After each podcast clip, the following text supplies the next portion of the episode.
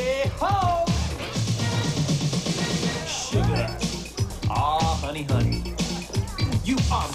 go. and you got me. Sugar.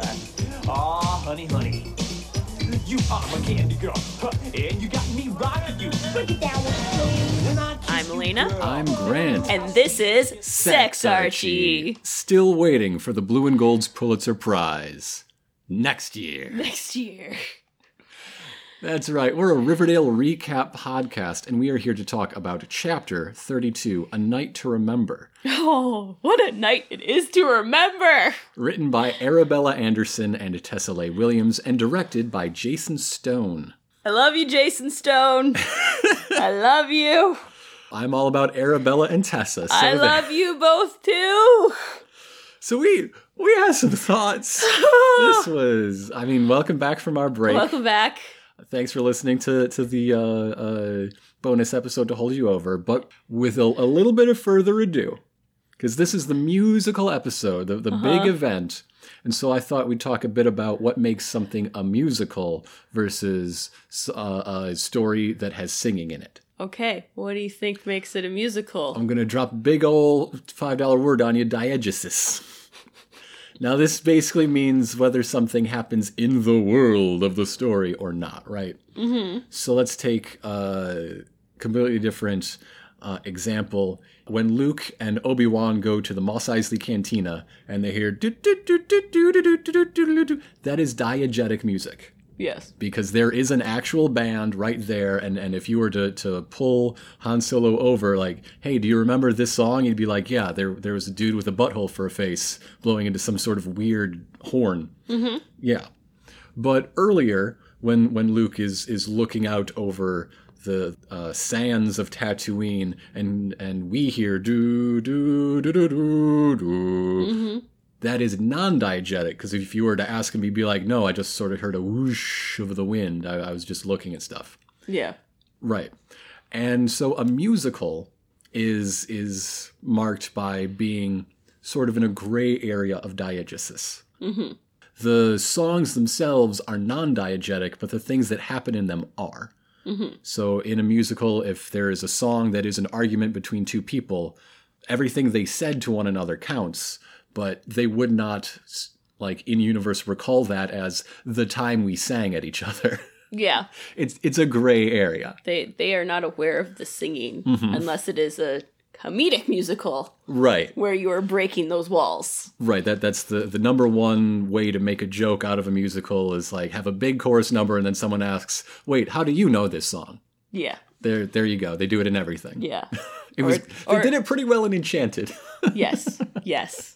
They did it actually very well in Enchanted. so they did the joke at the beginning of the song, not the end. Yeah. It helps. How does he know this song? How do they know this song? Yeah. Everyone knows this song? Enchanted's good. Yeah. It was good. and, and so many quote unquote musical episodes of TV shows aren't technically musicals. It's all diegetic music. Yeah. It's things like the early Glee model where they're actually singing because they happen to be in this music group. And Science fiction fantasy things have done it where like, oh, we're under a spell. And now everything's a musical. uh, the, the Buffy and, Yeah. and Xena thing. Xena, I think, was the first live action show to do something we would call a musical episode. Yeah. I mean, there there had been decades of shows doing episodes where people put on musicals. It happened a couple times in I Love Lucy for crying out loud. Yeah. Yeah, but Xena started it. Sorry, Buffy. There you go. but yeah, it, it's part of the way TV is so much more literal, right, than anything Yeah. on stage. They, they don't play with that sort of thing. Uh, so they have to find weird ways around it. Not in Riverdale No. No. they just went for it. They're they're constantly crossing this boundary. People just singing their feelings out, meld into rehearsal scenes, and then come back out again in some cases. So you're never really sure where the line is. It's, I it's very love it. fuzzy. It's very winding. I love it so much. so much. They told story so well with this. Mhm. A lot of other musical episodes will they'll just like write new songs based Right. on scenes they want to have happen. Mhm. Where they are are using songs from Carrie the musical Yes. to tell their story too. and and that's the perfect like uh, excuse to do this sort of thing. Every Yeah. high school has a, a spring musical. Yeah. It's just how they like they use the music so perfectly hmm to tell these parts. So now now that we've introduced the thing, let's do the thing we do. And we obviously really liked it. If you didn't catch on yet. We're going to have generally positive remarks. So so we start with uh, Kevin talking to Jughead about how he wants to make a behind the scenes documentary of the the whole production, whole process of creating Carrie the musical at school. and he has this conversation while they're seated in front of the camera. So that means the making of documentary has a making of documentary. Yes. and, and Jughead's like, okay, yeah, I'll Yeah, do that. Sure, fine, whatever. So don't ask me to be in it, but this is great. and then we go straight into the, the musical hard. Yes. The the first number is in, which is also the opening number of Carrie the Musical. Mm-hmm. and it's ve- it's very appropriate. Uh, we we check in on a bunch of the characters like getting ready for the day, Mm-hmm. heading off to school. Singing Uh, about the things that stress them out as high schoolers. Yes. Social pressure and, and what if I blow my SATs? Yeah, you know we we see Betty leaving the house. We see Veronica leaving the house. We see. I guess an early morning cheer practice for only some people because Betty and Veronica aren't there, but Cheryl and Tony are, along with Midge And Midge. and some other people. Yeah. I Some guess- non core River Vixen. I'm like, okay, sure, sure, I guess. 6 a.m. cheerleader practice with only some of us. Yay! Betty and Veronica are off the squad. They are late for the crack of dawn rehearsal. Interrupt the song, and we have a scene between uh, Fred and Archie. Andrew's Constriction is uh, going to be building the sets for the show, and Mm-hmm. We, uh, we find out it is a volunteer basis. He's just Yes. like being a good dad. yeah, and he he's really excited that Archie's back into music, even Mm-hmm. if it's a different way. He's just excited he's getting back into that, Oh, and Fred. he offers Archie a ride to school. But Archie's like, "Oh no, no, I'm good. I'm gonna take my bike because I haven't told you yet that I have a car, so I'm gonna walk down the block to my car." This this scene shows that both Andrews boys have some real problems. Fred has no sense of time management. When are you running for mayor, Frederick? He is just really, really good at doing everything. He he does not sleep. he does not sleep. He does not eat. But Archie, where are you hiding a firebird? Yeah. And so, uh, so Archie starts singing again on the way to his car. yeah, I'm moody. Kind of moody and angsty right now. I'm, I'm Wow. singing the part of the song about the pressures of toxic masculinity. And then we're at school and we get Ethel singing, and then we get Kevin singing, and He's Kevin. got such a great voice, Casey Cott. yes, he does. Broadway. Like I know his brother's His on brother Broadway. is, yeah. Wh- Why? Why isn't he on Broadway too? Because he's just like full on like Broadway belt Yeah, in the he's, school hallway. he's getting that Vancouver money. That's It what he's was- doing. it was incredible. Uh, and then the the song continues, and we are on uh, the s- the school stage, and They I guess start we are some doing. sort of hand jive. I'm gonna call this. Um, see this. It might look like it's just choreography for the opening number song, but really this is their uh their rehearsal ritual that they have Uh-huh. to do Uh huh. every time they meet for rehearsal. This is Zip Zap Zop oh. 2.0. Yes, Yeah. even though this is the this is the first rehearsal they've had, this is the first read through. They all Mm-hmm. were sent uh, videos of the choreography for this ahead of It time, was and they just had to Kevin learn and it. Fangs. Yes, and so that's why everyone knows it. And this this is their their way of doing zip zap zop and samurai and uh, uh, red ball all at the same time. Yeah, yeah. Warm them up. See, th- this is what we mean about the Riverdale not being afraid to to break the sense of reality, the sense of immersion. Yeah, They they are doing unrealistic things. They're they're doing choreography in the quote real world yes, instead of just in their rehearsal time. yes, Yeah, love it. Um, and so then when they they they end, uh, Kevin says, "Welcome to Carrie the musical," Boom. uh, and then I love Fangs grabs a chair and just drags it across the stage and sits right next to Kevin, and it's just such a great like back to reality. Jughead is filming this, and like, can you can you set that on a chair? Can you get a tripod? Jughead, lay off the caffeine.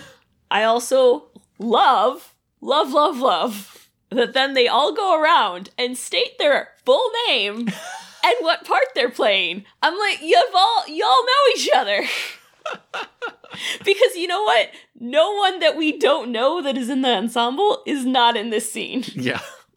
The the, the nameless extras and, and background dancers. They don't get to come to the read through. Yeah, because I guess they don't have lines. And uh, when it's Cheryl's turn, uh, she she jumps up and she's just very excited. The only one to stand. Yes. She's very pumped about her part. And then uh, Alice walks in a couple minutes late. She she missed the Yeah. opening ritual, unfortunately.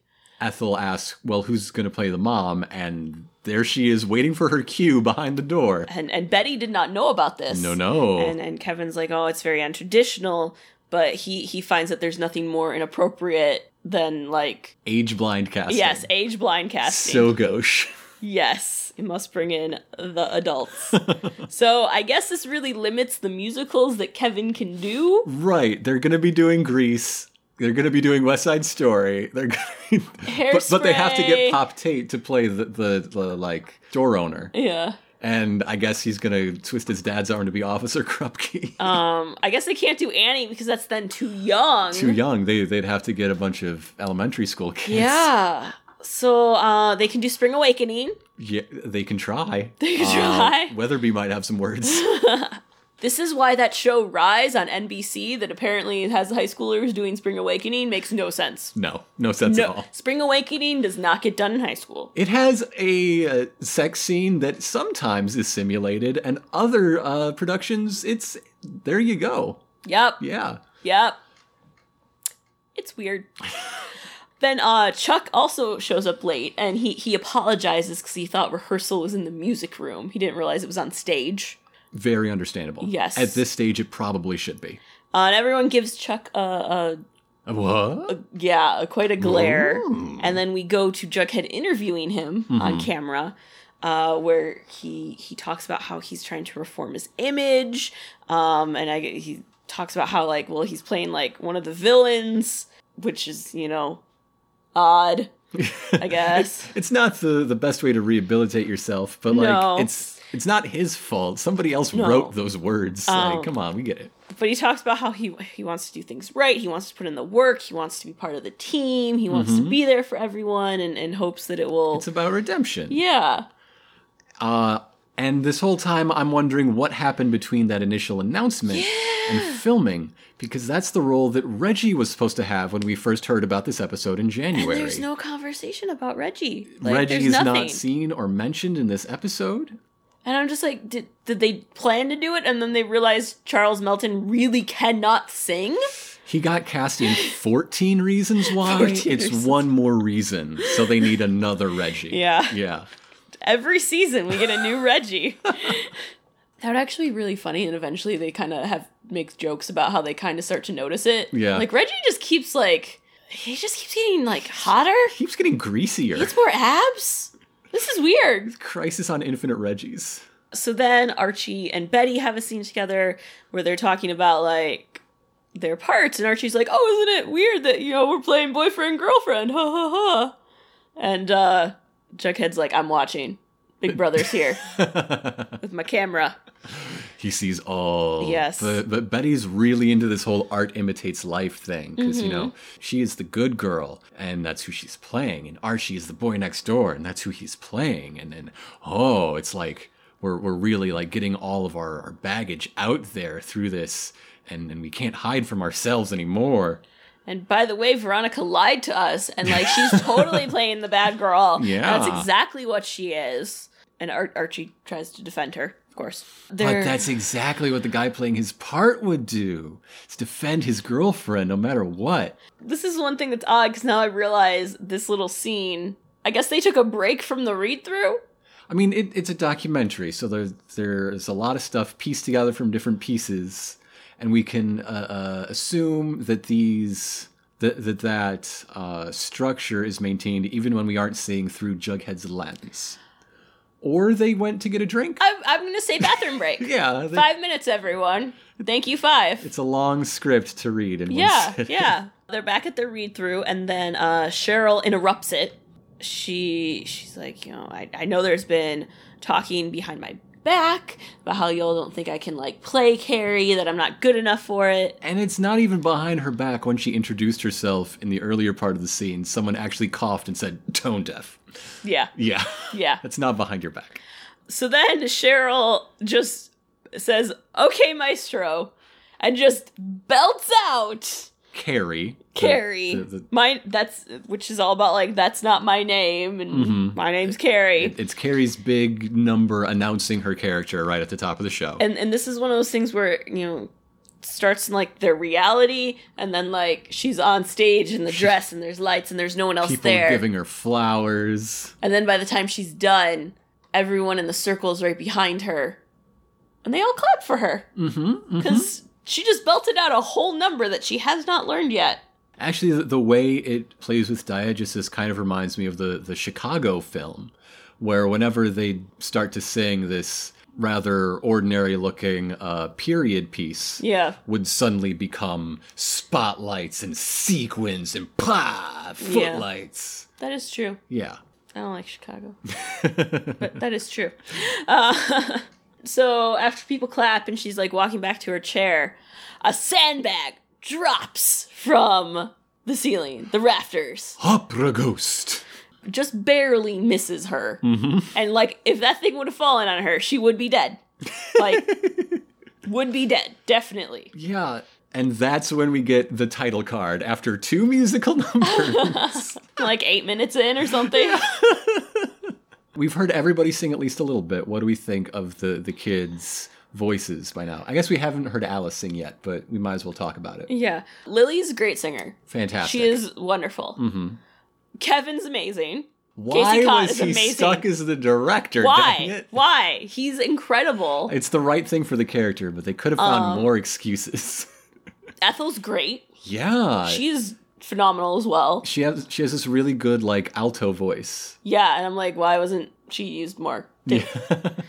Cheryl, I think she's the weakest. she she is. She sells it. Oh yeah. She acts it. hmm She definitely has like You you can hear there's the most post processing Yeah. of anyone on her. Um about even with uh, Archie. yes. But I Yeah. feel like we're used to his like We're used to it. his his his way.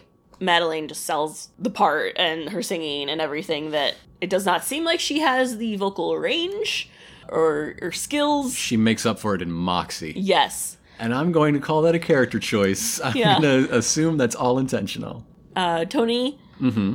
She kind of went back and forth. depending on the song, she seemed to have a different style. And Yeah. like in the opening number, she's perfectly fine, Yeah. strong even. And in a later number, she gets like a one or two line solo and she's doing this very breathy pop performance Yeah. that doesn't fit the song. Like, you had it. What happened?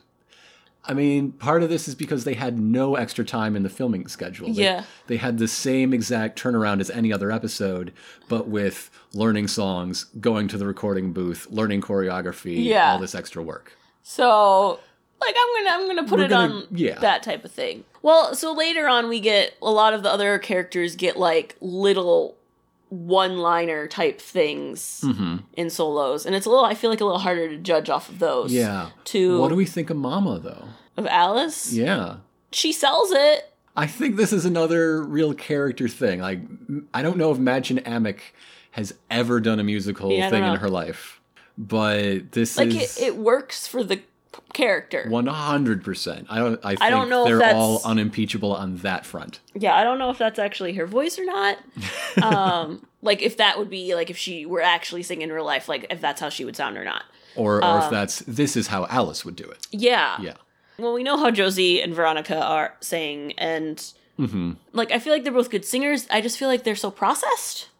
I don't think we get enough of Josie in this episode. We I do could say not. that We about do a lot not. of episodes. I do just feel like their voices get processed too much, and I'd like to hear them more naturally Yeah. because I think they both can sing very well, but it just always sounds a little, Mm-hmm. a little too artificial for me. Guess what, darling? Huh. We're old. Yeah, not Kids. used not used to hearing voices like that. I don't listen to what the young people listen to. All the bands I want to see this summer are on like They're- tours for their anniversary of 20 years since an album came out or something. 25 years, what if? Hey, I'm real into that new Poppy album, okay? Thank you very much. Poppy? Yeah. Is that a person or the name of an Yes. album? She's a person, sort of. She might also be a computer. Poppy is your best friend. Okay. Poppy is a product. I don't It's a whole like performance character. Uh, Okay. um So we get back from commercial and we see the, the hook for this episode's individual plot, such as it is. Yes. Uh, and and Kevin is, is talking to the camera to Jughead, uh, and he's like, I, "I have this confession to make. After the sandbag fell in my locker, I found this letter, and it's one of those letters where it's like all the um, letters are clipped from magazines and newspapers and stuff to make up the words. You know the drill. Yeah." Uh, and it's claiming uh, to be the Black Hood. It says Miss Dye has returned to you, and I am anxious her career should progress. In the new production of Il Muto, Yeah, you shall therefore cast Carlotta as the page boy. Yeah, yeah. That's a Phantom of the Opera reference, in case you don't know. Yeah. It's got some good songs. But If you're 14, you're gonna love it, and if you have, if you're in touch with your inner 14 year old, just ride it out. It's, it's, yeah. yeah. Masquerade. Du, du, du, du, du, du, du. Masquerade. I love that song. But, but yes, this letter is demanding they recast the role of Carrie White. Yes. Kevin swears Jughead to to secrecy because he is the official documentarian and he he is sworn to be discreet. Yeah, as, as if that is a place of honor with like and and Kevin says, you know, as they say, the show must go on. And I'm just over here like, no, actually, safety procedures. Yeah, safety's number one. Safety's paramount. If if y'all want to keep doing this, equity will not stand by this. Yeah, those high school equity productions, they do get like official playbills. So you know what? This You know, might be a union They job. may, maybe they have at least like an an equity uh a kind of because you, you in non equity oh, theater. this is going to count for points. Well, in non-equity theater too, you also can like um promote someone to kind of be the almost equity representative to make sure rules are followed and stuff and to kind of be the person who will like will, will take charge of like no this is not safe and I'm going to call someone and things like that. I forget what they actually call it, but yeah. Uh, in this one, we call it Moose. That's Moose's job. Uh so then then we we get a new song and it's Uh, do me a favor. suddenly dress rehearsal We're- i'm questioning kevin's ability to direct since we get like dress rehearsal for a number This is definitely a case of nonlinear time. Yes. Because they're also rehearsing in front of a set that we see Yes. Fred deliver like Yes. 20 scenes from now.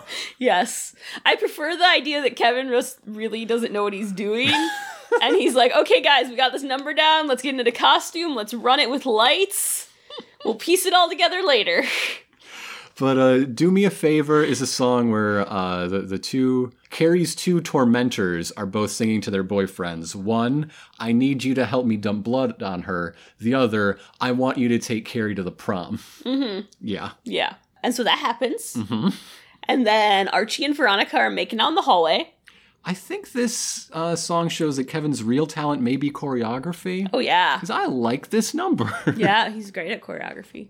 He just does it all. uh, during during this this makeout session in the middle of school, uh, Archie's like, "Oh, you know, I need to ask you something," and and Veronica's. Veronica, of course, is like, "Oh, you want to take your new car to like Lover's Lane and like get it on?" no, that's what Wednesdays are for. You know that. Uh, he he wants to keep the the car parked at the the Penbrook because he hasn't told his dad and he doesn't want his dad to like see it. He's got a V8 secret. Yes. And so then over at the lodges, Hiram is and Hermione are talking about how Fred has a shot. Um, but you know, he is doing his whole campaign on like family values and where's his family? Ha ha ha. yeah, he seems real happy that Mary's out of town, and I'm like, all right, you've done a lot of evil shit in the past, but disrespecting Mary Andrews, you are not welcome in my home. Uh, back at school, Kevin, Betty, and Jughead and the camera are talking about the letter uh, and mention how it's very Phantom of the Opera. Thank you, Jughead. Yeah. Somebody's on my side. Yeah. I like to think that Jughead's a really big Phantom of the Opera fan. He totally is. Yeah. Yes. Yeah, like he has the T-shirt and like one of those masks like hidden in his room, uh, and a signed playbill from Mm-hmm. when when he did go get to see it. Yeah, he saw Paul Stanley uh, perform Yeah. at the Pantages in Toronto. Yeah, One of the many ways Jughead and I are alike, yes. Uh, yeah, yeah. Paul Stanley of Kiss fame, yes. Yeah. And, and after that, my family and I went to the Hard Rock Cafe around the corner, and we were sat near the Kiss memorabilia by complete coincidence. yeah. It was lovely. Basically, they decide they need to do some snooping, Mhm. and uh, Betty goes to talk to Ethel. While Jughead is like with his camera around a corner trying to film this. Betty, master of subtlety, walks up to Ethel and is like, How much does it fucking suck that Cheryl's uh, Carrie and not you? Well, I love so- Don't you wish she'd just die? like Ethel's at I guess the craft food table that you apparently have for a high school musical rehearsal. This is an equity show. You're right. Uh, they do not feed you like that for equity. My, you have to buy your own food. Um, talking about how you know someone picked all the M and M's out of the trail mix, and Betty decides to approach Oh, yeah. this by being like, "Oh well, you know who it was? It was probably that bitch Cheryl, because she's just a jerk like that. She would pick all the M and M's out, and she would steal the part that should have gone to you." And Ethel starts to agree, like, yeah, I was born to ro- play the role of Carrie White. And I'm thinking, no, you weren't. like, I can see how, you know, Ethel, the character, outcast, looked down, shunned, frumpy clothes. I get it. But it's a matter of vocal range, Ethel. You, it's just not where the part lines up. I'm sorry. Well, Cheryl does not have that voice either. so true, I guess. Um, but yeah, so Ethel talks about how she is a bit hurt and angered that she didn't get a chance to audition because the part just automatically went to Cheryl. Because she And- was about to kill Kevin. And then she sees Jughead and she's like, wait, what's going on? Are, are you trying to get me to admit something? yeah, he's just filming through the window. Betty and Jughead are in a competition for who can be the least subtle. Yeah. Um, and so so Ethel kind of blows up at them about how like she wouldn't do anything. like no. That's real fucked up, you guys. I'm gonna go buy my own M&Ms. Fuck you all. Uh, so then over at Pops, Alice comes in uh, to see FP, mm-hmm. uh, and she says, "What's happening, handsome?" While he's bussing tables, and they're they're clearly talking about stuff while not talking about Uh stuff. huh. Alice is leaving some real wide lines to read between. You know, she she tells him about how you know she finished rehearsal and who you know I'm in a musical and maybe maybe he'll come check it out. Mm-hmm. Uh, and he he's bit very standoffish. Mm-hmm. and uh, she end up, ends up blowing up at him uh, about how you know they're worried their kids were making mistakes or the mistakes they did, but they're just making them all again, and she storms out. Seems everybody's making these mistakes. What are you gonna do? Yep. I love Alice and FP in this episode Mm. because uh, it makes me think that they took a note we gave long, long, long time ago Mm-hmm. that after something may or may not have been a hookup, we always immediately find out whether it was. Yeah, and we do not. Now we're, we're still in that, you know, use your imagination. we do not know what happened in We're- the trailer. Yeah, we're, we're still in that stage of like, hey, the, the viewer is the final collaborator. Yeah. We're, we're wallowing in that. Uh, No. I love it. Their interactions in this episode are also such wonderful things of where you get so much without much anything being said. Yeah, yeah. So good. We uh, are are back at rehearsal with uh, Cheryl and Josie. Cheryl as Carrie, Josie as the gym teacher. I think Because they said gym teacher. as the teacher that becomes a friend and sort of mentor to Carrie. Yes. Uh, the song is "Unsuspecting Hearts." Uh, and so Kevin like sets it up like, oh, you know, you're supposed to be very caring. You're supposed to be this and this. And Josie's like, well, I guess I'll fake it. Yes, Josie, that is what acting is. Yes, you you yes. will fake it. Congratulations. Good job. Uh, so so they start. Josie starts singing, and then uh, Cheryl's like, stop. And Kevin's like, oh, hold up now.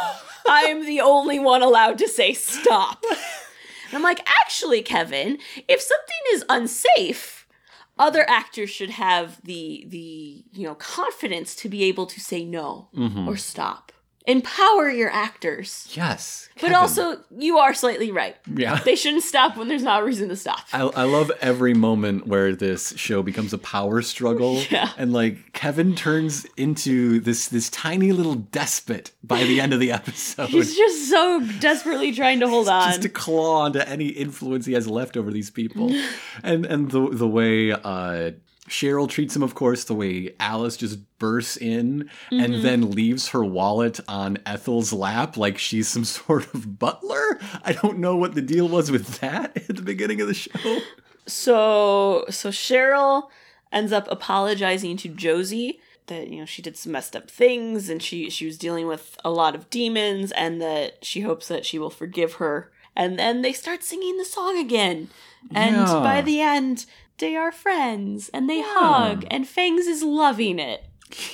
Fangs. Fangs says like nothing He and has- he is great. He has at least one line. The one I can remember comes right at the end, but he's in the background. Just F- Fangs is the Kevin of this episode. Yes, he is acting up a storm. He's giving all the reaction faces, all the, the little acting moments to the side. He's Great. he's assistant Kevin. Yes, and we're, Fangs is supposed to be like the. They say assistant director, but I'm going with stage manager. It- It's the same way director also means choreographer. Everybody's pulling double duty. It's a small town. So over at uh, the the lodges, Hiram uh, talks to Veronica like, "Hey, why is Archie's car like parked in the garage? What's going on?" Thought I got rid of that thing. It was a tax scheme. Come on. like, "Oh, yo, it's here because he, Fred doesn't know yet, and uh, we're we're gonna keep it on the down low." And then Hiram's like, "Oh, honey, I have a wicked idea. Let me sip my drink here." And he introduces it by saying, Well, let's stick with this week's theme. And I'm glad somebody on this show believes that all the subplots should follow a theme. Thank you. So so then we are back at well, what I like to call dress rehearsal of the number, but you like to call, you know, out of sequence. No, Thanks. we're we're agreeing. Yeah. It's just that my version of dress rehearsal of the number is a night or two before opening No, day. no. Kevin is making Fred bring all that stuff back and forth. like, okay, I need it here for an hour and then I need you to remove it. I mean, if we're going literal, that's the only way it makes sense because the the action that happens around the numbers is linear. Um, but this this is uh the the song The World According to Chris. Yes. That I'm pretty sure the people who originally wrote Carrie the Musical just ripped off Kids in America. The the backing beat is very similar. Yep. I just keep thinking they're gonna start singing that. It's also a song that was written directly for uh, Veronica Lodge in her meaner moments. Yeah. Yeah. And and so yeah, uh, it's it's Veronica singing about her her part as as Chris. the character's The character, outlook, her, yes. her big philosophy on the world. It's better to to strike than get struck. It's better to screw than get screwed. You know, these are all the things my father taught me. Mm-hmm. And then I'm gonna give a lap dance to Chuck in the middle of this number in high school. Is is Weatherby signing off on this? Weatherby there- needs to sit in on rehearsals. Any oversight whatsoever? Where are the adults? Where's Professor Flute Snoot? but th- this is also the number where I started noticing a lot of the other costumes. Ethel and Tony are my favorite. Tony's rainbow T-shirt with her little baseball hat is She's amazing. she's a little leaguer. it's so cute. It's with so her, good. her pigtails. And her and Ethel are dancing up a freaking storm in the back. and it is amazing. they And- they do not get to like be at the front of all these like extra ensemble dance numbers, but in the back, they Mm-hmm. are rocking back there. But I love the the big uh, maroon velvet dress that one of these dancers Mm-hmm. Yeah. is wearing. Yeah, that thing's gotta be hot. Oh, under the lights. Oh dear. a- after the song ends, Kevin compliments Veronica Mm-hmm. uh, on how how great the number was. Betty is not having this though. Well, Veronica's all like, "Oh, you know, once I got off book and the costumes just really help." And Betty's like, "Uh, uh, I think what helps is that you are the reincarnation of Chris. this is typecasting, the definition." Mm-hmm.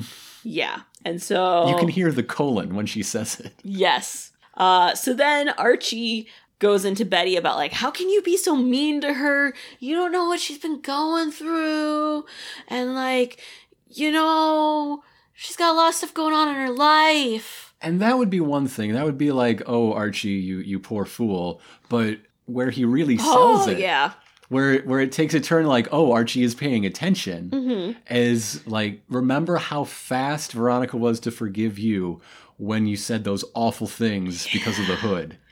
and who should be playing who? Yeah. Oh. Uh, Who, who's Chris and who's Sue? Archie's not always an idiot. Yeah. Sometimes he knows what's going on. This is the most heroic thing he's done all season, or at, at least since Christmas. Uh, so then Kevin calls Betty and Archie up to sing the uh, love ballad. Between their characters, Between their it's called characters. "You Shine." But then we cut to Betty uh, going to find Veronica, and Veronica's all like ready for Betty to tear into her again. but she sings her verse from that song. The, the song continues off stage and becomes dialogue. And it becomes them making up, and it's so stinking cute. I think that there are some some uh, fandom shippers who about exploded Oh, yeah. because they turned the song that was supposed to be the Barchi moment Mm-hmm. into like. Okay, they, they might be playing it as patching up a friendship, but it is still a love ballad. Yeah. They turned it into a Veronica moment. Yeah. A you lot of know what? people's brains exploded. I'm here for that. Why Yeah. not? Yeah. Yeah. it's it's the most musical thing I think of this show because if you were doing it glee style, Betty would just be like, you know, here's some words that I think you need to hear, and she'd sing the song, and, Mm-hmm. and it would clearly be diegetic. But no, Veronica is listening and doing choreography Yeah. in the classroom. Yeah. So good. so so cute. Fred and Archie are are building the set, and and Hiram comes in, and we find out you know er, Hi- Hiram is is producing the show because in high school you need a producer. Somebody's got to pay for these sets that are being built with volunteer labor. This is when we Yeah. find out he's donating his time. Uh, so so Hiram's like, oh hey Fred, has Archie taken you for a spin yet in the Firebird? Oh. And Fred, Fred does not miss a beat, and he's just like, yeah, it's a smooth ride. And Hiram leaves, and then Fred leaves, and Archie follows Fred and is like, it's just a car, Dad. It's not a big deal. I love that Hiram's master plan to ruin his his political opponent is some mean girl shit. Yes. Oh my gosh, when he like walks out the door Backwards, backwards smiling. and like bumps the the you know the Oh, push bar and just like Oh, hands in my pocket. I did my thing. Okay, bye. you know, Archie's like, you know, it's not a big deal. And Fred's like, no, it is. I was was planning to, you know, get you an old jalopy and we'd fix it up together and work on it together. That would be your first car because your first car is important. Mm-hmm. And like, you find out how, like, this thing that Fred has been looking forward to doing with his son for so long just got pulled the rug out from under him. yeah, he's known like Archie's been kind of slipping away from him for a lot while. Yeah. But he was still holding on to this idea that like this mean- is a thing we'll do. He's still a sophomore. He shouldn't be so gone by now. Yeah. Oh, Frederick. So so Fred leaves. Betty Betty gets home and uh she she comes across her mom on the phone leaving a message for Chick. Uh, we find out that he won't return any of her calls. But that she's trying constantly. It's tearing her up inside that she had to throw throw out her kid. Yes. So so Kevin goes to Jughead and the camera again, Mhm. uh, and Kevin is is freaking out. He's like, okay, so sandbag, freak accident, letter was a joke, but I got another one, That references the sandbag. and and it's it's the last warning to to replace Cheryl, or the next sandbag won't miss. hmm And at this point, I think Kevin is making the letters just because he realizes his behind the scenes documentary is kind of dull. Got to do something to Yeah. spice things up. Yeah. Yeah. Uh, so then Kevin goes to to Cheryl and it's like, you know, I have to recast you. It's a matter of your safety.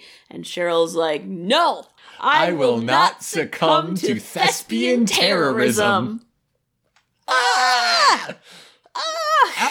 And, and then Cheryl talks about why this is so important to her. Mm-hmm. Uh, that that this is her coming out moment. That this is her being big and proud and like, look at me, look how strong I am. Like my brother died, fine. My house burned down, fuck it. I got shipped out to gay jail and I'm back and better than ever. Mm-hmm. Yes. and and there there's nothing that will uh, dissuade her from making that statement. Uh, but then Mama Blossom shows up and she's like, Well, I didn't, apparently at this school you have to have parental approval and you do not. And I just reminded Mr. Weatherby of that. So, uh, not gonna happen. she is crushed by a permission slip. Yes. Um, and this has some great lines of where uh, Cheryl goes into her about how, well, mom, you just want to feast on my broken dreams now. and uh, then Mama Blossom's all talking about how, like, oh, well, you want to live out this. This recital revenge fantasy about killing your mother and stuff is never gonna happen. I mean, Penelope Blossom is maybe one of the worst people on the show. Yeah. Like definite contender. yeah. Top top 3. But if your daughter really really really wanted to play the part of the girl that kills her mother, wouldn't you have second thoughts? Would I? Yeah, I mean, No. that- that's reasonable, right? Especially when your daughter uh, uh, pinched your oxygen tube while you were recovering from burns suffered when your daughter burned your house down. I mean, yeah, but then like you just she does not get to do things. Get Oh, over Blossom. it, Penelope. Yeah. Yeah. She does worse things to her own daughter anyways. That's true. At rehearsal, uh, Kevin is giving a little speech about how, due to uh, circumstances, uh, the understudy is going to to take over for Cheryl, and Fangs tries to like comfort Kevin during this, like hand on shoulder, and Kevin's like, "No, yep. Just brush that off. Got work to do. dude, no, Oh, there it's will be sad. no emotions." It's a it's a callback to the scene before when Kevin was trying to get up to leave and Cheryl put her hand on his shoulder to keep him like, no, you're you are going to watch me and my mother fight. Yeah. There's no escape. So so Tony rushes out to go find Cheryl. We find out that Midge was appointed the understudy after the sandbag uh, incident, just in case. She will now be playing Car- Carrie. So Fangs is trying to be supporting. Moose is so proud of this announcement. Boyfriends are good. Yeah, Yeah, yeah. they're good. Uh, yeah, and uh, uh, Tony finds Cheryl and uh, gives her a pep talk about how she has to show her mom who's in charge. And uh, Cheryl's like, "But I'm not the same girl who burned down Thornhill or cut off her oxygen." And Tony's like, Yeah, you "Yeah, are. you are. You totally are that insane and you're psychotic stronger monster. and i support you and i'm here for you and i'm just like yeah you support her tony i'm a little scared right now i'm a little concerned that you actually knew about these things and you're not batting an eye about it but Yeah. yeah, What if the scene was just like, you're, you're not the what now? The i love that they've talked about these things i love that it's all come out and tony has accepted it and it's okay c- c- come again?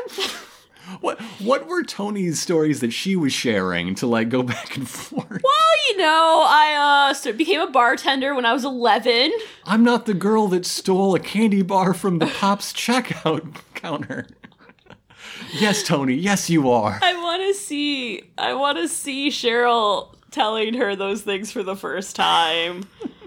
Deleted Zane. Come Oh, on. So, so then we're back at rehearsal, and Alice and Midge are on stage, and the the number is "Stay Here Instead." It's the song that uh, Carrie's mother sings to try to convince her one last time. Please don't go to prom. The world is cruel, and I'm I'm sorry, but please please don't go.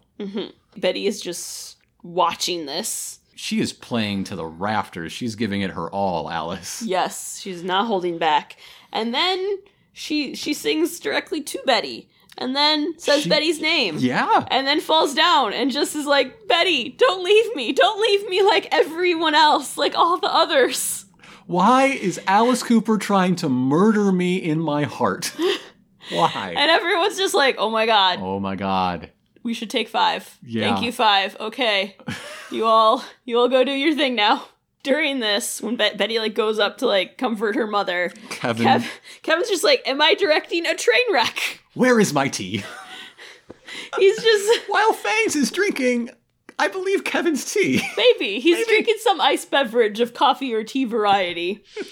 um, so Alice and Betty are in a different place, They're on the Different- hall. and uh, sh- Alice is just broken down about how she's driven everyone away. You Mm-hmm. know, she she's driven uh, Chick away, and she did it when he was a baby, and, and she's done it again. And and Hal and her are still fighting about things from the past, and then there's her and Betty, and Yeah. it's just. Ugh. She doesn't even get around mentioning Polly because there's already so many other things. poor Alice.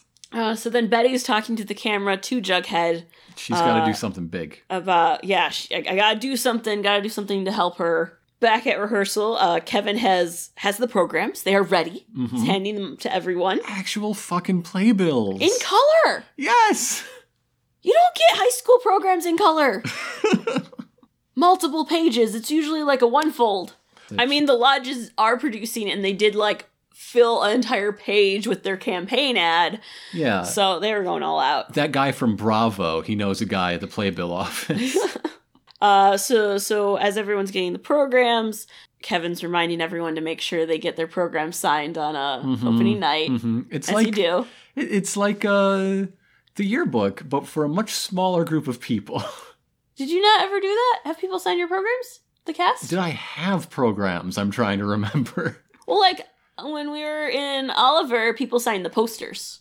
Maybe my dad has that. I, s- I have mine. Oh, that's nice. It was either Did I sign yours? yes. Okay, good, because also we're have the- married now. We also have the T-shirts that they made with all They their made the- signatures on. yeah. Those are really cool. yeah.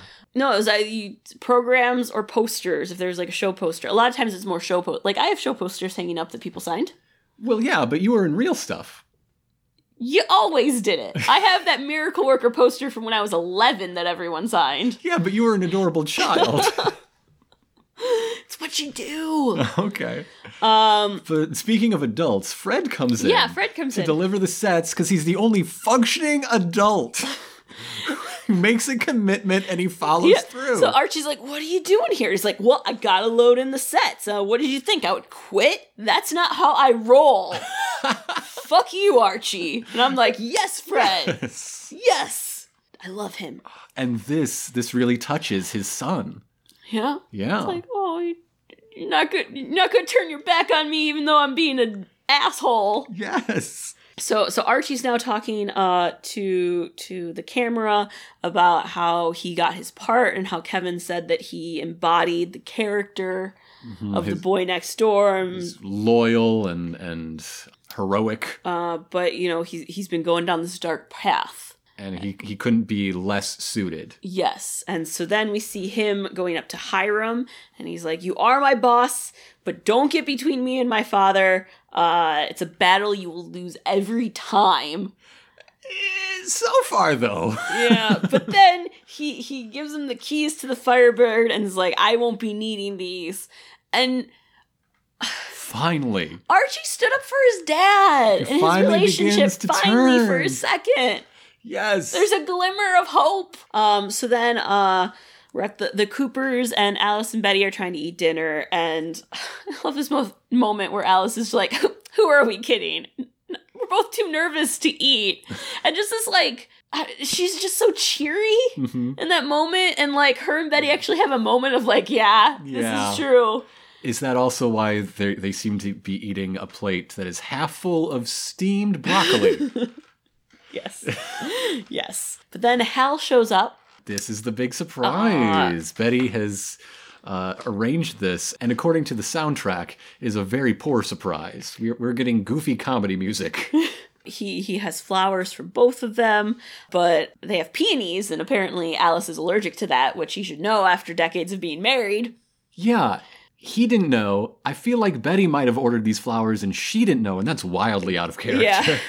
Yeah. Uh, he he says you know that he'd like to come home. You know if if she'll let him. hmm And uh, she's like, "If "We do this. We can't have any more secrets." And she asks Betty to leave. And she goes right around the corner like a little sneaky snoop. Yes. And then then we cut ahead a little bit in time to where we find out that Alice has told him that uh, Chick is not his. And he's like, "Told you, I, like, I, I- figured." Yeah, I kind of thought.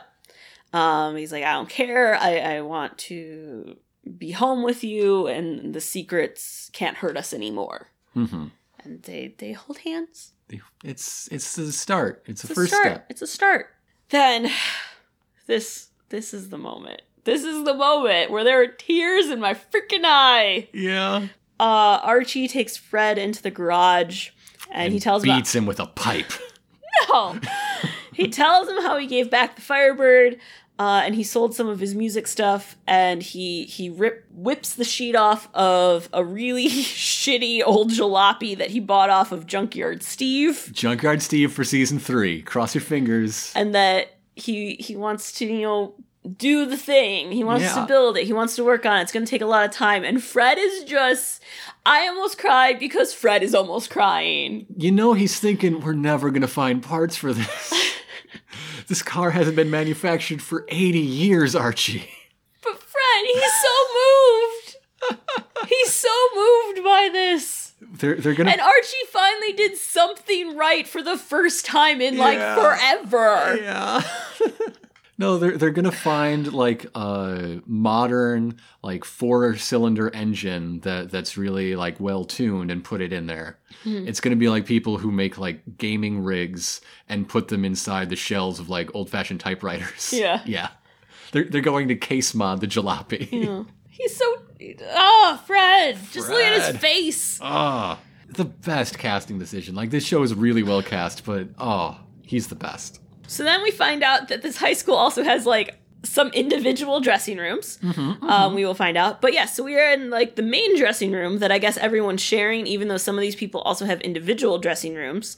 We're singing another song, A Yes. Night We'll Never Forget. This Yes. uh, in the musical, this kicks off Act Two. It's everyone singing about how excited they are for prom and how they're gonna get laid. Oh yeah, all the sex. Why is Alice Cooper singing about how she's gonna get laid? How she deserves to get laid with all the money she paid, presumably for her tux, because this is one of the lines sung by the, the male half of the Yeah. chorus in the show. Whatever. I do love that Sheriff Keller's there to get a picture of Kevin be- before, you know, opening night. I love that Kevin is wearing his powder blue tux with a bow tie that could double as a parachute in an Yes. emergency situation. Um, I do absolutely love some of the like little acting moments in here. The one that I feel like is so like perfect with lining up with the song lyrics is um right after that picture's taken, Moose like slaps Kevin on the side and sings the line, "We better get laid." Uh, I think laid tonight. I think is the line. I think that it ends with laid because of the rhyme. Yes. And then Midge is like, does the line, you've been praying for that since seventh grade. Well, like pushing them through. But Kevin's reaction to like, what? And then wait, what? What? And like, like we know Midge isn't does not know about Moose with Kevin. But maybe it's- this is revealing subconsciously she does. Yes, because I'm like, oh, oh, uh, Because if we take it literally, it makes no sense. She knows he's had sex, she's been sexing him. Yes. But she knows he's been wishing to have sex with a guy since seventh grade. Yeah. Now it makes sense again. It's such a like great this is what I was talking about, like using these lyrics Mm-hmm. to like tell something. Ugh. I love that moment. And the the one I really like is immediately before or immediately after that in their warm ups. Uh, Betty and Veronica are like perfectly synchronized doing some choreography. Best friends forever. They're Mm-hmm. Yeah. back. They're back, baby, and it's good again. Yeah. Well, I also like another moment is Jughead, or as as they're all heading out to the stage, like Archie like stops at Jughead and just like kind of sings to him, and they Yeah. have this moment where they just like, Bro time. yeah. And it's another one of those things where it's like it seems like everyone is every everything's working out for everyone. Our We all have this girlfriends don't moment. hate each other anymore. We could be bro. So so then we Mm-hmm. So then- we catch up on Cheryl who who is walking uh in the dead of night to in a prom dress. in a prom dress with a bucket to the cottage. Prom dress, bucket, carry. Something's gonna happen. Uh, and so then uh, Ma blossoms inside, and she is reading, and she hears the door open, and uh, she goes to to see, and it's Cheryl, covered in blood, holding a candlestick with three candles. We need to pass stricter candelabra control laws in Riverdale. it's bad news. She says, "Do you know whose blood this is?" And I'm leaning in because I, for one, am quite curious. Uh, this is Jason's blood. I'm wondering where she got it. This is Daddy's blood. Oh, it's symbolically Jason's blood. The next blood will be yours. Aha! And she she goes on about how Mama Blossom's been in cahoots with Daddy's twin, and that she tried to kill Nana Rose. And she's like, if you even touch a hair on Nana Rose's head, I will end you. I will burn this house down, or I bur- I burned a house. I will do it again. And then she's like, I want to be emancipated. I want Thistle House to myself. I want Nana, and you and Uncle uh, Claudius are gonna. You are pig people. You're gonna go live with the pigs. All while blood is dripping down her face. Pigs, blood, carry. It's it's all in the soup. There It we is go. so good. It's- It's, so good. It's that old fashioned Cheryl. It's what I've been waiting for since she pinched the oxygen line. I'm like, there's Cheryl. There is that Cheryl. yes. It's, And- it's such a return to form. taking control. You're taking control of your, your the safety of your nana. Mm-hmm. So so we're back at the school. It's opening night. Playbills. We see people reading them. Uh, Hermione's saying hello to everyone. We see FP come in, He comes in. and then he see Al. He s- stops. He sees Alice talking to Hal by the stage, and he turns around and leaves. Oh, oh. He came for her. He, came, to watch. He didn't came. He, he didn't come for hi- his son's girlfriend. He didn't come for anybody else. He just came to see Alice. because she came to him and told him how like she was really excited about it. Oh, and he came and then she won't know because he turned around and left and he all he sees is this suddenly and we don't know what happened between them but where where's my spinoff that's just about the parents? the, i want like a, a double night double night episode thing that happens where we have two shows going where we see like riverdale as it is now but then we get a f- episode immediately after that's all from the parents point of view Yeah, of the same situations we, we rash him on it. yeah Yeah. Okay. Great. backstage kevin is looking for fangs and he he we we open a, a dressing room fangs is like oh i'm just giving midge some notes it's very awkward It's in a tone of voice that sounds like obvious hasty excuse. what's Nah, going on what's okay. going on i don't we didn't see anything on what's going on jughead goes and knocks on ethel's dressing room because she has her own dressing room And she's playing a character that has no featured solos. she has her own dressing room It's just seniority. She's been in more of these shows than anyone. yeah. Um, he's like, you know, doing the final interviews, and she's not there. And he goes in, and he sees in the trash can Bunch of cut up magazines. And he's like, "Oh my gosh, it was Whoa. Ethel." And Ethel's suddenly behind him, and like, what she's the fuck are you doing in my trash, you creep Those are perv? for my vision board, Jughead. I had a vision of the letter R, and from this one, I had a vision of the letter J. So she storms away, and then Moose also storms through, pissed. Mm-hmm. Don't know what's going on. So many unseen things. And then we we are in the other dressing room where there are some vocal warm ups happening. Shall we? Would you like to perform a vocal warm up? You ready? Oh, what did you do to die today at a minute or two till two? A thing distinctly hard to say, yet harder still to do.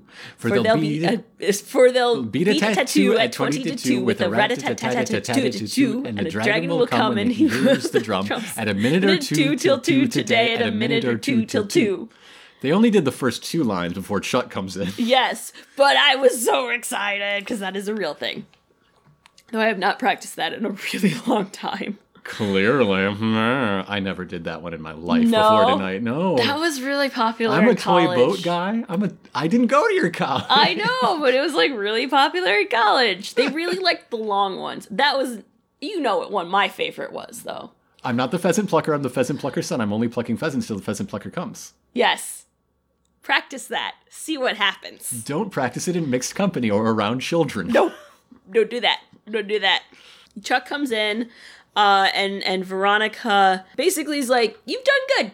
I don't think Veronica has this power to absolve him of his sins No. on everyone's behalf. She she says it like she's giving him the key to the city. Yeah, I'm like, I mean, like, it seems like he's been doing good, but other people have to agree to this. What about all the other women in in his uh, sticky maple uh, like scorebook? Yeah. Ask Ethel. She's right around the corner. Yeah. Didn't Ethel, like, kind of made up with him? They sat together at uh, lunch Okay. in an episode. but there's still everyone There's everyone else, yes. It's it's presumptuous. Um, then, then Chick appears. Uh, a lot of unseen stuff going on. yes. And it's like, oh, you, you know, you made it. And he's like, I wouldn't miss it. And it's kind of a little awkward. And we should get back to your seat. Who told you I was in this? I figure my thought is that she called him as well oh, for her mom. or maybe it was just on one of mom's many phone messages. Cuz she was still doing that during the rehearsal process. Yes, it's one of the two. Yeah. I I don't know which one, but it's one of the two. Um, so so he leaves. Alice is on stage singing. Uh, evening prayers. It's the the number where Mrs. White is is trying to grapple with trying to be a good person and the terrible things she does because she's a very bad mother and and it she's a complicated character. Yes. yeah. So so Cheryl is in the audience uh, next to Kevin and Jughead. So we know it's going to be Midge who's definitely up there. Mm-hmm. Um, Alice like hits her her big note. The the riser rises, and then there's a gasp. and Cheryl was like to Kevin, did, "Did you reblock the show? Shouldn't she be like singing right now?" And then uh, people gasp more, and, And Alice we- turns, We and see we see Oh a gory tableau. my Midge God. has been perforated. Midge is stabbed with multiple knives And that are scissors. and scissors that are having her stick to the backdrop. While warnings are written in blood uh, that that this is the Black Hood's doing, and he's coming for everyone that escaped him before. Yes, and and this all like sinks in and registers with people. Cheryl is the first to call for somebody to help. Yeah, she's like, someone help her. She's the only one thinking like maybe she'll still live. And I'm like, there's no fucking way she'll live. No, that- no. she's she is dead. My God. Oh my god. It's a good thing we finally gave her her page to scream because it's a little late now. She's gone. She's fine. Oh, and then everyone just takes off screaming, and then you're like seeing everyone running like through Jughead's camera lens. Yeah, it like it goes from like fly on the wall documentary to found footage horror. Yeah. It's really effective actually. Uh, of course, the, the camera can't keep up with it. There's there's all these like uh, frame buffering, shuttering effects. Really effective. There's only a couple minutes left, you know, when we we we were getting to like, you know, Chick being there and like Alice is on stage. We're like, there's only like two minutes left. What's, gonna happen? What's gonna happen? I did not think that was what was gonna happen. Right? I mean, I did not think there was going to be a character s- like pinned to a board. Mm. like a butterfly. my god. But looking back, it seems like they were really trying to set up for this because there's so many obviously shady things going on. Yeah. What's Fangs doing with Midge? Why is Moose Why mad? is Moose so mad? What's what's Chick doing here? So many people's like suspect number one for the real Black Hood. Yeah. Yeah. yeah. Ah! Ah! That's what you think. I loved it so much. I loved it so much. Yeah. Yes. Did you love it? I loved it. I loved it. I mean, it made me think so much of the thing you always say about musicals, uh, which is that uh, song takes over when when words aren't enough for the emotion.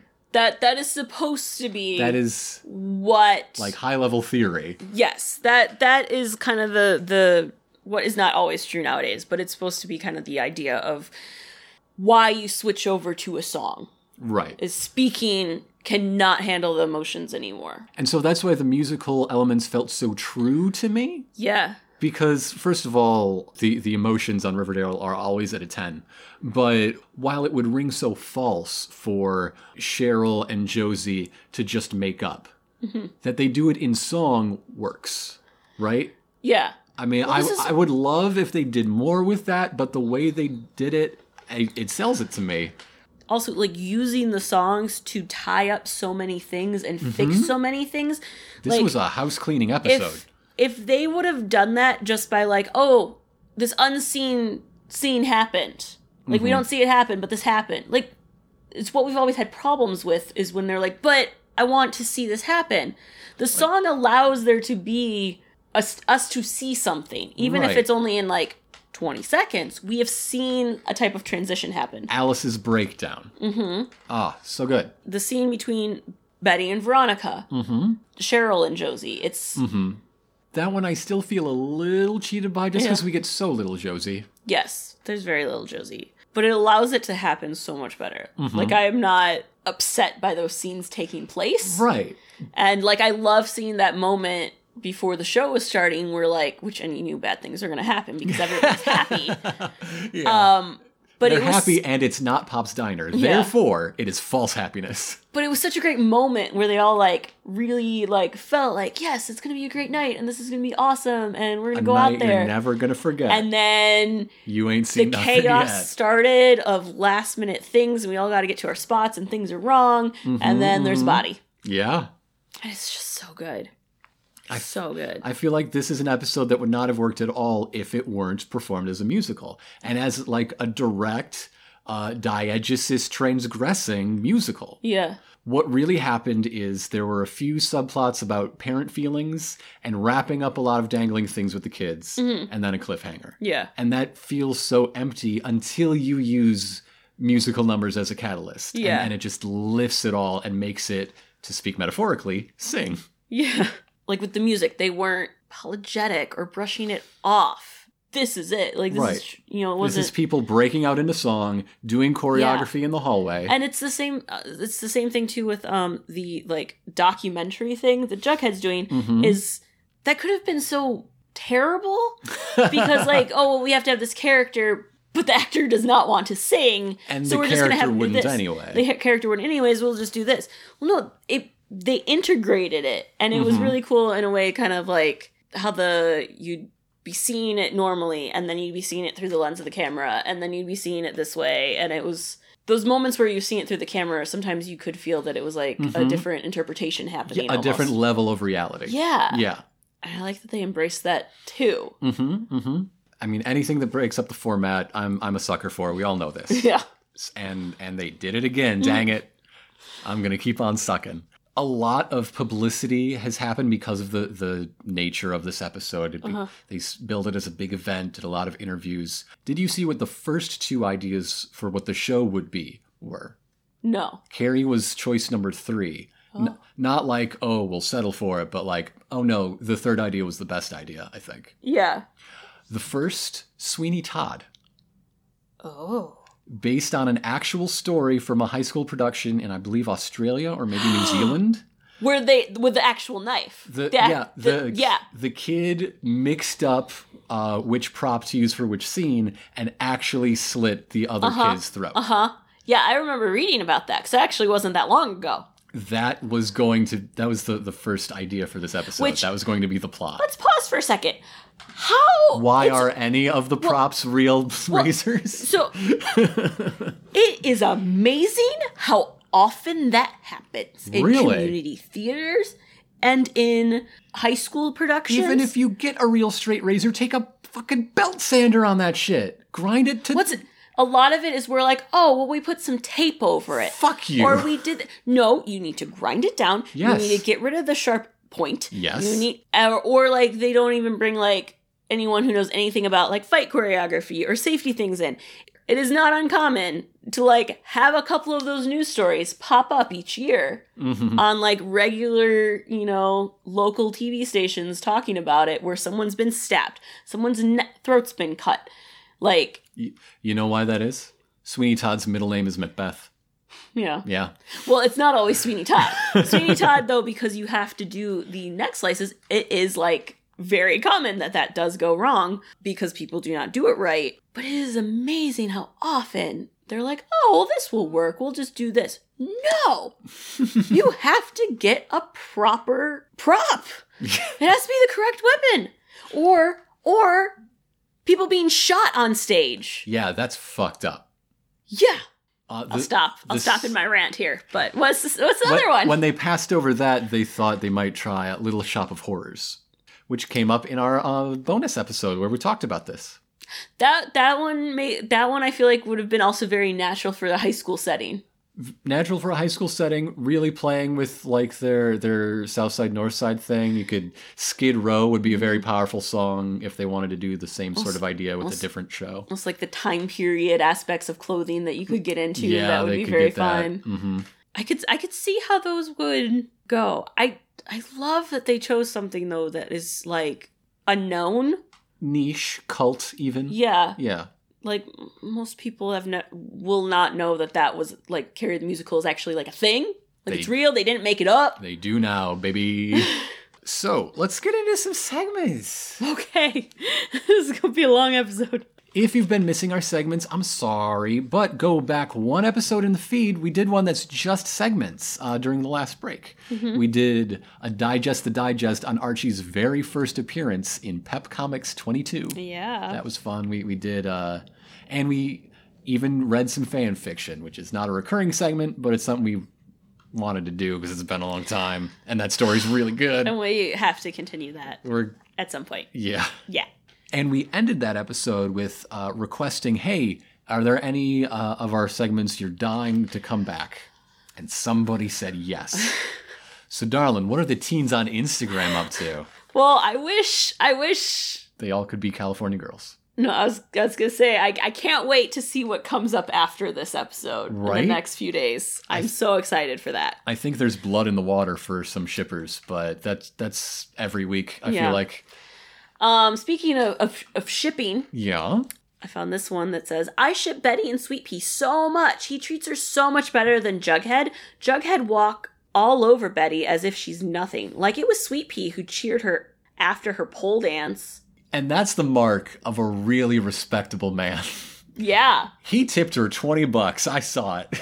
I was just like, um, um, How often have they interacted? Because the last thing Sweet Pea had to say about Betty was not particularly positive. yeah. And I found this after that happened too. And I'm like, But then he came and kicked down the door with all the other serpents, so there you go. they haven't had a like. Right. I'm not I'm not against this. I'm just not seeing as much evidence as this person is. I see no evidence like this person is.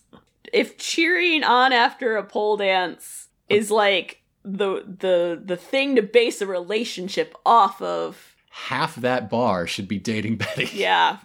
Um. Okay. So Cheryl's element is fire. That's why she burnt her house down and makes Mhm. references to fire. Also, her hair is red. Mm-hmm. That's why when she had her meltdown, she attempted to drown herself in an icy lake because it would extinguish her fire. That's true. I don't know if this person just discovered symbolism or thinks that Cheryl is like some sort of actual elemental witch. I think Elemental Witch. I like it. Also, her hair is red. It's true. Like none of this is untrue. I love anytime someone's explanation is like, also, they were wearing pink. Like, what? What does that As mean? you can see from these words being over a picture of them wearing pink. yeah. Yeah. Yeah. But no, that's that's perfectly fine. It may be a little uh, uh, remedial, but perfectly fine. Yeah.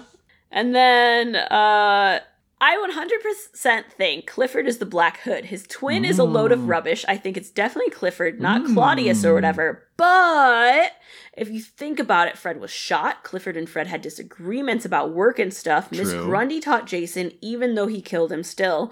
And Moose and Midge taking drugs, his drugs.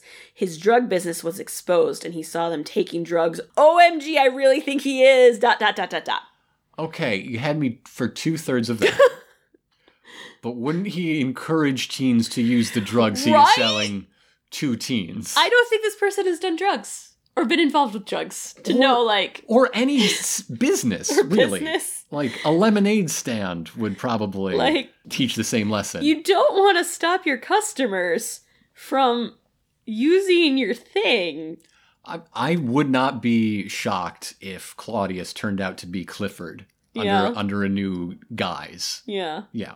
I mean, I said that. I said Right, that too. I right. was like, um, Clearly, neither would Hugh. Yeah. That's that's all I really got right now. okay. I'm excited to see what will come. Okay. after this episode. what will come, you mean our newest uh, segment. What's our newest segment? Our newest segment is where we try to divine a moral from this week's episode. Oh yeah, that was the thing that you came up with. I forgot. you told me about that like three days ago. So for the first time, I must ask Riverdale, what is your wisdom? What is the, the If I could lesson sum you it have up- learned from from this episode? If you start getting mysterious notes, don't ignore them. So always answer your correspondence. Yes, That is a good moral to take. Yeah. That that is some wisdom. that is what I'm going with. What about Okay. you? The moral of this story, my my wisdom for the week, Uh huh. is that uh, there is nothing as cathartic as as singing your feelings. Yeah. Yes. Yeah. Just think of all the, the simmering resentments that would still be around if they didn't sing oddly specific songs for their situation. the, the parallels are really striking. They, they picked the perfect show. They they did. They really did. What song do you want to sing right now for your feelings? I've been working on the railroad all the livelong day. Yeah. Let's get back into one that's been with us from the beginning predictions. Predictions. Archie is fully on Team Fred, but he's still an employee of Hi- Hiram. What this means, embezzling. Hiram's going. Oh. Yeah. Uh, Hiram is going to, to have a hole in his bucket that uh, is, is going to be fed First, I into. really thought you were gonna say a hole in his butt. he does have a hole in his butt. That's where all that bullshit comes from. but no, uh, he's going to have a hole in his bucket that fills the campaign coffers of, of Vote Fred Yeah. whatever his campaign's called. Yes. Alice will not know from FP that he was there, that he Mhm. came, I and think I she hear will a not. butt. She will not find out for a while, but Mhm. then she will find out from like Jughead or something in passing about how like he was supposed to be there, or like someone else will say something, Yeah. and Uh, yeah. then like three episodes, they will have that we're running out of episodes. that confrontation. I don't think things can be that much of a slow burn okay, anymore. two episodes. not next week. She won't know next week. but they will have to have like a moment about that where she will be like "Wh- wh- why why did did you go to like see Betty or like support Jughead and we're like no I was there for you cuz you're like I don't know friend yeah. Yeah. fuck buddy I don't know I don't know what you are What are you? I think of, of all these weird clues, a lot of them are going to be like red herrings. Uh, I think it would be really fun if next week started with like just a replay of the last five, ten minutes from another point of view, Mm-hmm. just to see like the other end of some of this stuff. I think Fangs might be, if not the killer, an accomplice no and and a knowing one, not not a manipulated accomplice. We're gonna see the Fangs. my my theory about what was going on with Fangs and Midge hmm Fangs smooching. Fangs was talking to Midge about how like Kevin and Moose need to be together Yeah. which was why Moose, Why Moose, was is so angry. pissed is because Fangs outed him to her. Mhm. Oh, that's good. Um, Oh. and Moose is going to be distraught because Midge died. um, oh, with- before she could un- hear bef- fr- from him, before Uh, she could understand. Like she, he's gonna think that she died, thinking that he never cared about her and it was all a lie. Oh no! Oh, you're hurting my heart, darling. You're hurting me. Yeah, that's that's what I think that was. Okay. Like oh, automatically, you think like that was something awkward, like they would have been kissing. I think it's that. I think it's where. Oh, Fangs, you can tell like he cares about Kevin. Like they have a, Yeah. some type of relationship, and I think it's him trying to to bring them together. Fang's got a Kevin crush, but he wants what's best for him. Yeah, Yeah. and that's Moose is upset. Midge dies, oh. and that that grief, that grief will have to be dealt with. As I guess Moose is being hunted down by the Black Hood, um, but there will have to Trying- be a trying to, like, conversation yeah. about about that. when uh, Alice slapped her wallet down on her lap, uh, Ethel s- did, did a little sticky fingers and is going to max out Alice's credit cards. Yeah, do it, Ethel. Brand new wardrobe. Suck it. Support that shit. Yes. Um, I think there's going to be a lot of uh combing through Jughead's like videos to like try to get Yeah. clues and stuff. Exhibit A, baby. Um, and like the next episode's gonna have a lot of those things where like, well, what about this? We gotta look into this. a lot of back and to the left. Mm-hmm. yeah. I still think Sheriff Keller can be the killer because he was He there. was He was there. there. He was backstage. God, they really made sure you saw a lot of suspects, didn't they? Uh-huh. They really did. Oh. This isn't a prediction, but I am really, really excited to see Mm-hmm. Cheryl and Na- Nana Nana Rose just like living their life together yeah. in the house, and like I can just see like Cheryl cooking them breakfast and them having Yeah. a nice like tea time and yeah. Using Nana Rose's favorite cookie recipe that Penelope banned from the house for some nonsense reason. And, like Tony coming over and like helping bake it for her. And I'm- yeah, yeah. Aww. So it is time now to talk about what we know is going to happen. Next week's episode is called Prisoners. Prisoners is a 2013 film with a star studded cast about uh, uh, a kidnapped child and people trying to take the law into their own hands. And Hugh Jackman is very creepy in it. And Paul Dano is always creepy because he's Paul Dano. Jake Gyllenhaal, all the creepiest people in Hollywood are in this movie. Yeah. The the the trailer shows us Midget's funeral. hmm Um, we get a, a voiceover of Archie repeating that uh, it said, "All those who escaped me before will die." So he's clearly terrified for his dad. Yes, I'm worried for Moose. Mo- Moose is next, man. Just going for Midge is gonna be Moose next. Uh, somebody has a gun coming out of their purse. Yes, Hermione's doing something. I think she was like campaigning or something. Probably.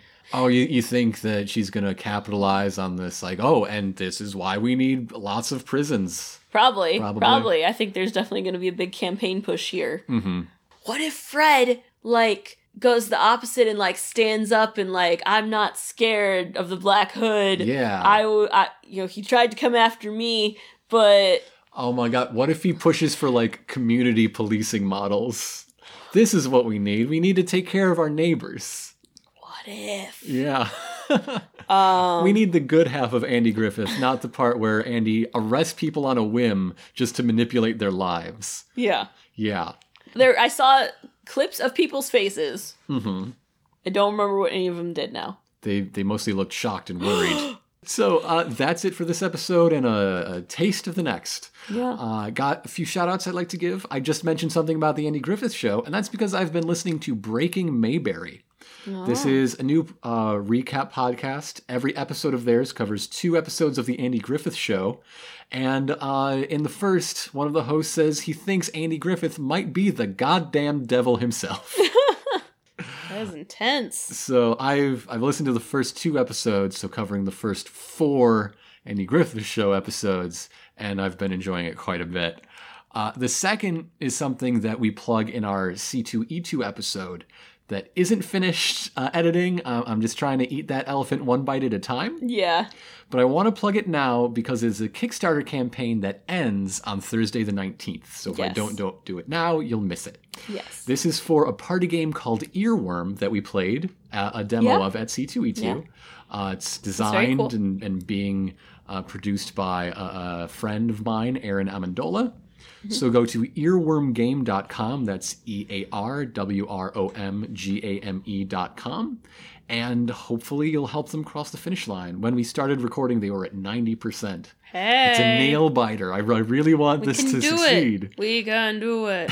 so tomorrow, like Thursday Like, as in this episode When you're is listening up. to this, that day Yeah. the the 19th of april the last day Mm. Well, so you're looking at 8 p.m. Central uh, is the deadline on Thursday the 19th. yes We can do we it. can do it yes we can It's like Pictionary, but for humming.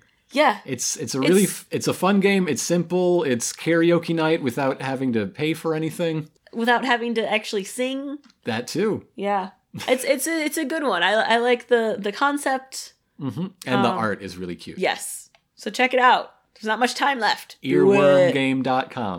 So, with those plugs out of the way, let's plug ourselves. We Yeah. would really appreciate it if you gave us a, a rating and review on iTunes Mm-hmm. or Stitcher or Google Play Music. Yeah. You can also tell a friend. Please do so. We love friends. Yeah. So pass on the word Mhm. of uh what's going on. hmm Today, you might have learned something about the, the art form of musical theater.